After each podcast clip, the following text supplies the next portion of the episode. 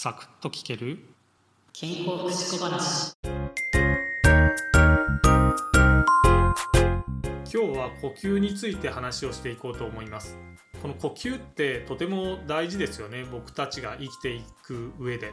えー、酸素を取り込んでねそれを、えー、細胞に届けていく。これがないとですね細胞活動がね維持ができなくて結局、えー、人間死んでしまいますからね。でこの大事なね呼吸なんですけど、まあ、普段はね全く意識していませんよね。え仕事してる時にあ今呼吸してるななんて感じる人いないじゃないですかおそらくなんですけどね。でこういうふうにね意識してない時の呼吸っていうのは、えー、大体ですね浅くて短めの呼吸になっていることが多いんですね。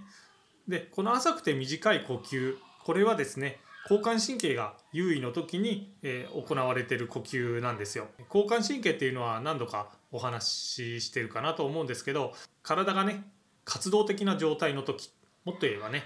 ちょっと攻撃的な状態の時に優位に働いてる自律神経になります。そうだな。例で言うと、えー、狩りなどでねこれから、えー、獲物を狙ってやるぞっていう時にこの交感神経優位になっていると思っていただけるといいですね。獲物を狙ってる時をね想像してもらえると分かるんですけどやっぱり体はね緊張してますし瞳孔はねしっかりね獲物を捉えるために開いていたりですとか、えー、呼吸もやっぱりねゆっくりな呼吸ではなくてね、えちょっと早めのはっ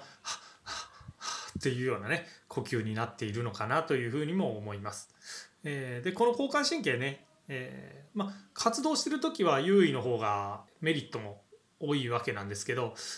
これをね、えー、寝ようとしたりですとか例えばリラックスしようとしたりした時にね交感神経が優位な状態だと、えうまくねリラックスができないとか寝れないとかそういったことが起きてくるわけで、えじゃあ交感神経っていうねリラックスした時に優位になる神経を切り替えていかないといけないっていう時に、えその一つの方法として、え使われるのが深呼吸なんですね。緊張した時にね深呼吸してちょっとリラックスしなさいよなんて言ったりするんですけど、えこれはねやっぱり深呼吸を行うことで交感神経ではなくて副交感神経がね優位になるということがね分かっているからなんですね。でこの深呼吸よくね息を大きく吸ってゆっくり吐いてくださいっていうふうにね、えー、言われることがあるんですけど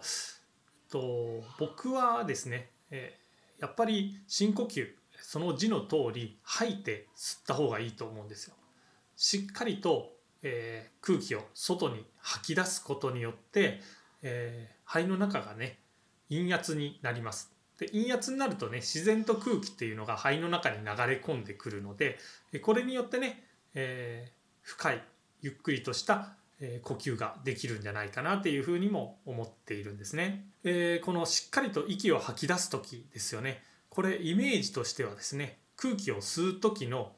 倍ぐらいの長さこれで息をしっかりと吐いてください。まあ、例えば8秒空気を吐き出したとしたら4秒ぐらいね吸うこういった感じのね呼吸をしていただけるといいのかなと思いますし何回したらいいよっていうもんでもないんですけどまあそうですね。ちょっとね仕事を一段落した時とかね、えー、昼休憩の時とかですね。そういった時にね少し深呼吸を取り入れることでねメリハリのねある生活っていうのが送れるんじゃないかなっていうふうにも思うので是非ね試していただけるといいですね。今回もお聴きいただきありがとうございました。次回もお耳にかかりましょう。